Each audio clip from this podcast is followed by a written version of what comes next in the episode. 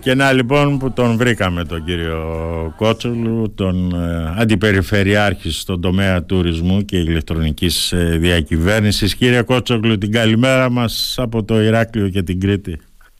Καλημέρα και από εμάς εσάς και στους ακροατές σας. Τώρα χθες σας βρήκαμε στην ε, Γλασκόβη. Σήμερα πού βρίσκεστε κύριε Κότσογλου και τι κάνατε αλήθεια στη Γλασκόβη; Στη Γλασκόβη ε, είδαμε τους Σκοτσέζους και τους τοπικούς παράγοντες εκεί για το θέμα του να τονώσουμε λίγο την εισρωή γιατί οι Σκοτσέζοι είναι λίγο Έλληνες ε, και αγαπάνε Κρήτη ναι. αλλά μία πτήση η οποία υπήρχε κατευθείαν από α, Εδιμβούργο Κρήτη ε, και έχει μετριαστεί ναι. θέλουμε να δούμε πώς θα αυξήσουμε την τουριστική ροή από εκεί είναι μια ε, πόλη Γλασκόβη που δεν είχαμε πάει ποτέ ναι. οπότε κάθε φορά μας ενδιαφέρουν αυτές οι νέες αγορές ναι. κάναμε παρουσίαση σε ένα, στην πλατεία της Γλασκόβης εκεί σε ένα ελληνικό εστιατόριο που λέγεται Ελιά ναι. και είχαμε και μια θεματική επιστρέφουμε σήμερα, ήταν επιτυχημένη αυτή η συνάντηση επιστρέφουμε σήμερα ε, Κρήτη, τώρα είμαστε Άμστερνταμ στη διαδρομή. Αύριο φεύγουμε για την WTM το Λονδίνο που είναι η πρώτη μεγάλη έκθεση του 24 ναι. και θα δείξει σε μεγάλο βαθμό τις τάσεις. Θα γυρίσουμε γύρω στις 10 του μήνα ενώ θα παρουσιάσουμε την έκθεση του Λονδίνου ε, αηφορία ως τρόπο ζωής. Σε μια παρουσίαση που θέλουν οι Αγγλές και θα βραβευτούμε. Ε, αλλά δεν ξέρω ακόμα σε τι από την έκθεση για κάποιον από τους τομείς η κουλτούρα, πολιτισμός ή γαστρονομία. Θα γυρίσουμε γύρω στις 10, θα πάμε στις 14 στη Νέα Υόρκη να παρουσιάσουμε Κρήτη. Θα γυρίσουμε γύρω Κύριε Κοτσογλου, έχω αρχίσει και σας ζηλεύω. Όχι, δεν είναι το, το περίσσιο χαλάει το ίσιο κύριε Σπυριδάκη. το δηλαδή- περίσσιο το χαλάει το ίσιο. Ναι, ναι. Τώρα... Ε, είμαστε και στο Χόλμη το Σαββατοκύριακο. Ναι. Ε, επίσης παρουσιάζει η Περιφέρεια Κρήτης Κρήτη.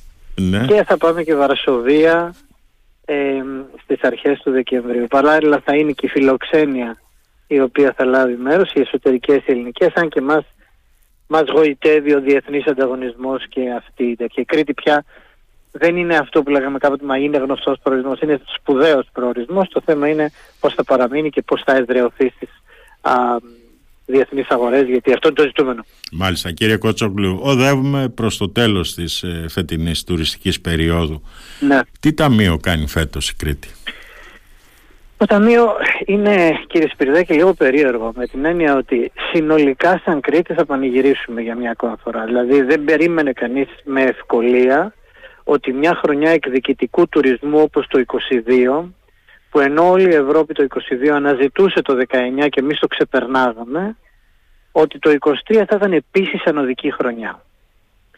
Έτσι λοιπόν το 2023 εγώ τουλάχιστον περιμένω μια αύξηση ε, των, των αφήξεων περίπου στο μισό εκατομμύριο ναι. και εάν αληθεύουν οι, οι προβλέψεις της Εθνικής Τράπεζας για περίπου 21 δισεκατομμύρια ε, τζίρο, η Κρήτη που παραδοσιακά έχει το 20% περιμένω να ξεπεράσουμε να φτάσουμε τα 4,2 δισεκατομμύρια. Άρα ουσιαστικά για να κάνουμε ταμείο θα έλεγα ότι ε, περίπου 6,5 εκατομμύρια επισκέπτες και περίπου 4,2 δισεκατομμύρια σε τζίρο. Αυτό σημαίνει μια συλλογική νίκη. Δεν σημαίνει καταπέτηση μια ατομική νίκη για κάθε επιχειρηματία ή για κάθε άνθρωπο του τουρισμού. Γιατί το λέτε αυτό κύριε Κότσοκλου; Το λέω γιατί υπάρχουν δύο-τρεις παράγοντες οι οποίοι ε, μας ταλανίζουν. Ακούτε κι εσείς, άνθρωπος της αγοράς είστε και μάλιστα πολύ καλός γνώστης, ακούτε κι εσείς την κρίνια από την αγορά. Η κρίνια αυτή τον Απρίλιο και τον Μάιο δεν υπήρχε γιατί πήγε πολύ καλά. Ιούνιο μετά και τα λοιπά αρχίσαμε να λέμε μα πού είναι το μπούγιο, πού είναι το μπούγιο, πού είναι ο κόσμος; Ναι. Ε, συνεχίστηκε αυτό, σταμάτησε Ιούλιο-Αύγουστο γιατί πνιγήκαμε. Συνέχισε ε, Σεπτέμβριο-Οκτώβριο που πια ήταν ε, full. Και ε, το λέγανε πια και το γράφαμε ότι ε, είναι πια, ε, βλέπαμε ότι ο Οκτώβρης λειτουργούσε σαν καλοκαίρι, αλλά αφενός μεν η υπερβολική αύξηση του Airbnb, αφετέρου δε η αύξηση των τιμών των προϊόντων, αφετέρου δε ο πληθωρισμός στην Ευρώπη, από την άλλη μεριά η έλλειψη προσωπικού και η αύξηση του κόστους δημιουργούν μια κατάσταση η οποία λέει ότι, για να σας το πω απλά, το Airbnb είχε στην Κρήτη 47% αύξηση από το 19 στο 23.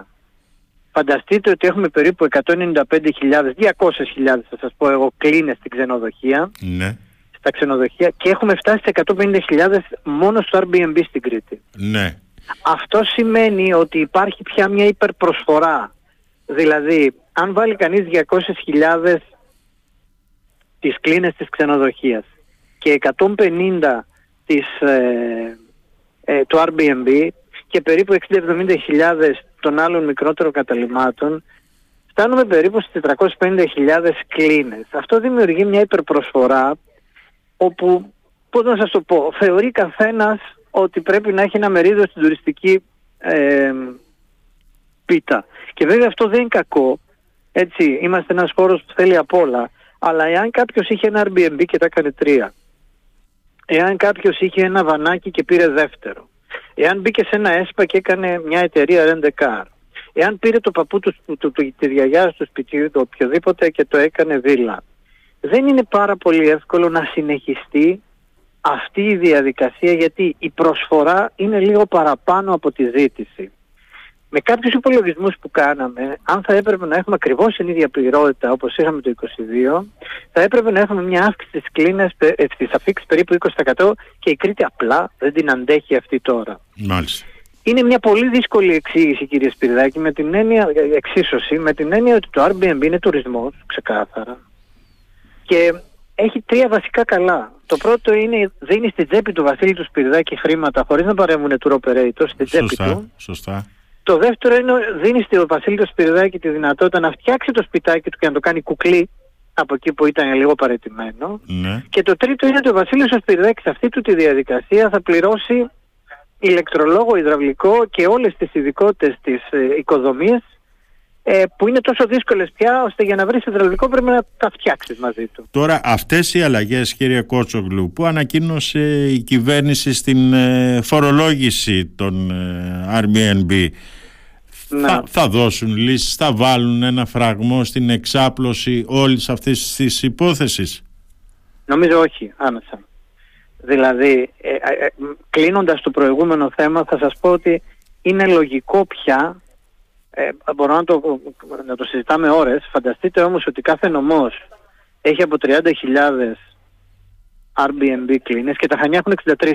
Δηλαδή όσο έχει το Ρέθμονο και το Ηράκλειο μαζί. Ναι. Ενώ τα Χανιά παραδοσιακά είναι το 25% της δύναμης. Μα ο κόσμος διαμαρτύρεται, ε, δεν βρίσκει σπίτια πια στα Χανιά. Ακριβώς. Κύριε δεν δε, δε, δε πήγαμε στο ανάποδο κομμάτι. Αυτό χαρακτηρίζεται το γεγονός ότι στα Χανιά ας πούμε δεν υπάρχει ούτε τετραγωνικό μέτρο ανεκμετάλλευτο με την έννοια ότι έχει μια πιο δεν έχει μεγάλους ορεινούς όγκους ή δεν έχει περιοχές απάτητες ιδιαίτερα.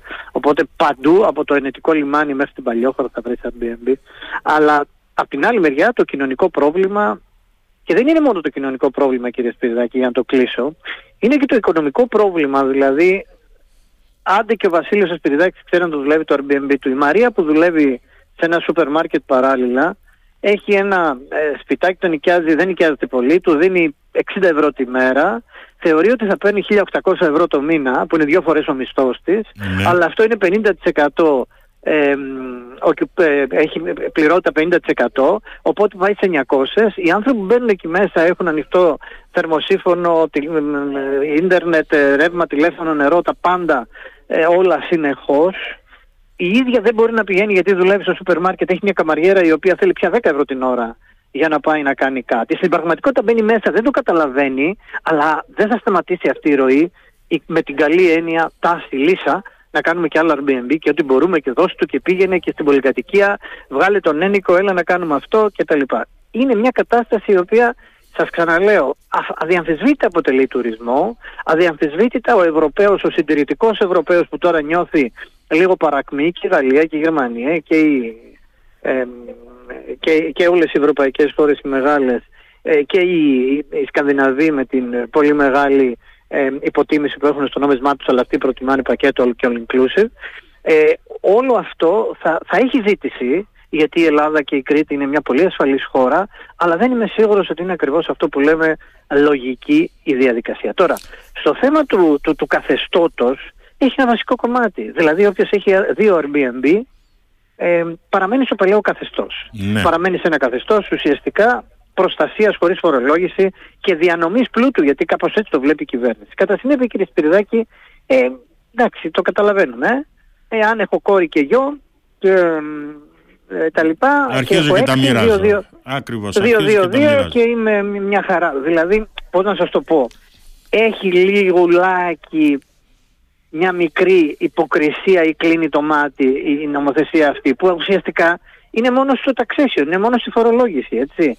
Οπότε κατά συνέπεια, πώς να σας το πω, αν το 85% είχε μέχρι δύο ε, Airbnb και νομοθετούμε για τα δύο Airbnb που είναι το 85% το ναι. υπόλοιπο 15% θα προσαρμοστεί εκεί.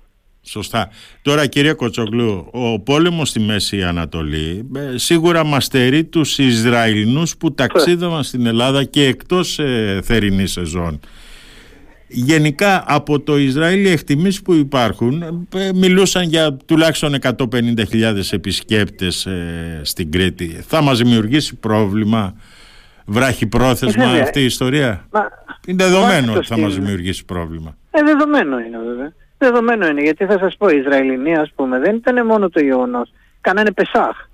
Το Πεσάχ είναι η Ισραηλινή ετοιμολογία του Πάσχα. Ναι. Οπότε υπήρχαν, ε, ερχόταν το Απρίλιο ας πούμε, κλείναν ένα ολόκληρο ξενοδοχείο, κάνανε δικές τους συναγωγές εκεί και τα λοιπά και κάνανε ένα operation για κλείναν ένα ξενοδοχείο για 7 ή 15 μέρες, 10 μέρες ας πούμε και δίναν 200-300 χιλιάρικα. Κάνανε το setup ενός ξενοδοχείου. 650.000 αναμενόταν στην Ελλάδα και η Κρήτη όπως συμβαίνει συνήθως παίρνει το 20% δηλαδή ναι. 150.000 ναι. και δεν είναι μόνο αυτό οι Ισραηλοί είναι και από τους λαούς που θέλουν γλέντια που θέλουν εστιατόρια δεν είναι δηλαδή οι, οι τσικούνιδες δεν, δεν είναι δηλαδή ε, Καθένα Καθένας ξέρει το πορτοφόλι του, αλλά είναι ξεκάθαρο ότι ένα Airbnb σημαίνει το πρωί φουρνάκος, το μεσημέρι σούπερ μάρκετ και ψώνια, καλομαγειρέματα στο σπίτι, το βράδυ μια ναι. βολτίτσα και ένα σουβλακάκι. Ε, αυτός είναι ο λόγος για τον οποίο η εστίαση γκρινιάζει ένα παραπάνω, γιατί η αύξηση του Airbnb δεν συνέβη αύξηση στην εστίαση, σημαίνει με σπίτι και μαγείρεμα, με φατήλες και Σωστά, σωστά. Τώρα, το, τώρα λοιπόν με τους Ισραηλινούς, βάλτε τους στην άκρη μαζί με τους Ουκρανούς που ήταν booming ε, ε, αγορά. Είχαμε 80.000 το 21. Το 21 το κουτσό είχαμε 80.000 Ουκρανούς. Και βάλτε το συνάκρι μαζί με τους Ρώσους που τους έχουμε ξεχάσει από το 15 και μετά και καταλαβαίνετε ότι θα πρέπει η Κρήτη, γι' αυτό βλέπετε τώρα και έχουμε μια λύσα στην τουριστική προβολή, πρέπει να το αντικαταστήσουμε αυτό. Σωστά, σωστά. Αυτό τώρα ε, πρέπει να αντικατασταθεί με Ρουμάνους, πρέπει να αντικατασταθεί με Ούγγρους και Γουίζ, πρέπει να αντικατασταθεί με Κεντρική Ευρώπη, πρέπει να ανεβάσουμε λίγο Τσέχους, πρέπει να κρατήσουμε τις μεγάλες μας αγορές, δηλαδή Αγγλογάλους ε, και Σκανδιναβούς πολύ ψηλά. Ε, πρέπει να κάνουμε ένα ειδικό πρόγραμμα για τη Γερμανία η οποία έφερε πάλι σχεδόν ένα 300 αυτό το χρονικό διάστημα και ο Γερμανός είναι πολύ συντηρητικός.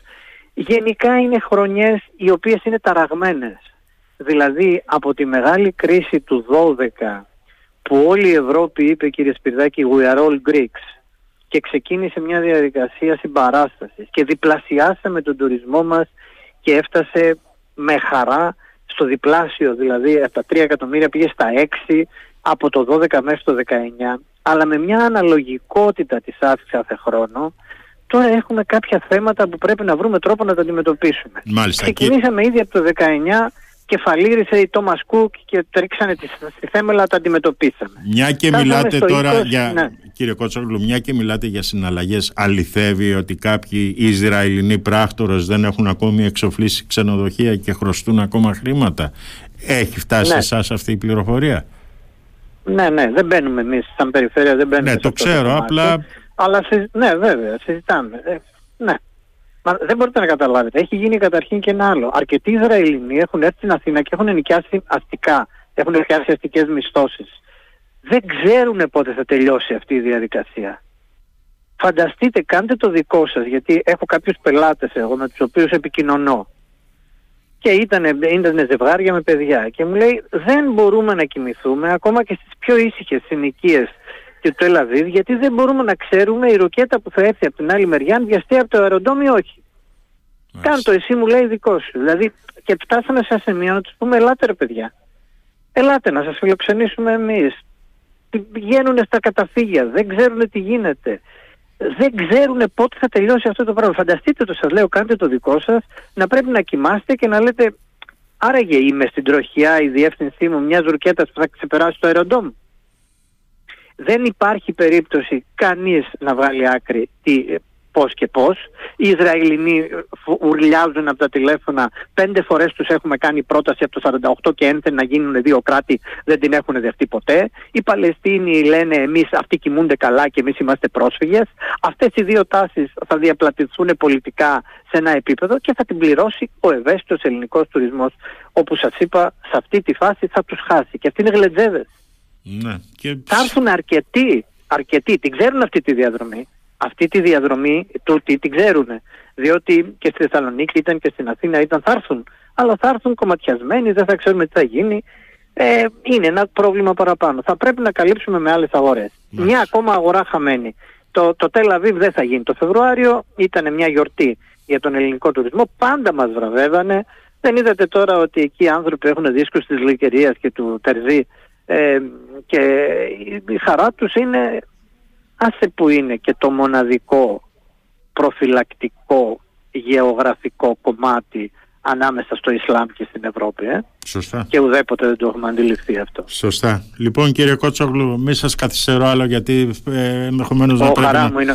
Ο, όπως καταλαβαίνετε είναι χαρά μου η κουβέντα μαζί σας. το ξέρω, το ξέρω κύριε Κότσογλου. Λοιπόν, σας ευχαριστώ πολύ. Σας αφήνω για να πάρετε την επόμενη πτήση σας. Καλό Σαββατοκύριακο σε όλους. Να είστε καλά. Ευχαριστώ για αυτή την ε, συζήτηση κύριε ε, Κότσογλου. Ευχαριστώ πολύ. Να είστε καλά.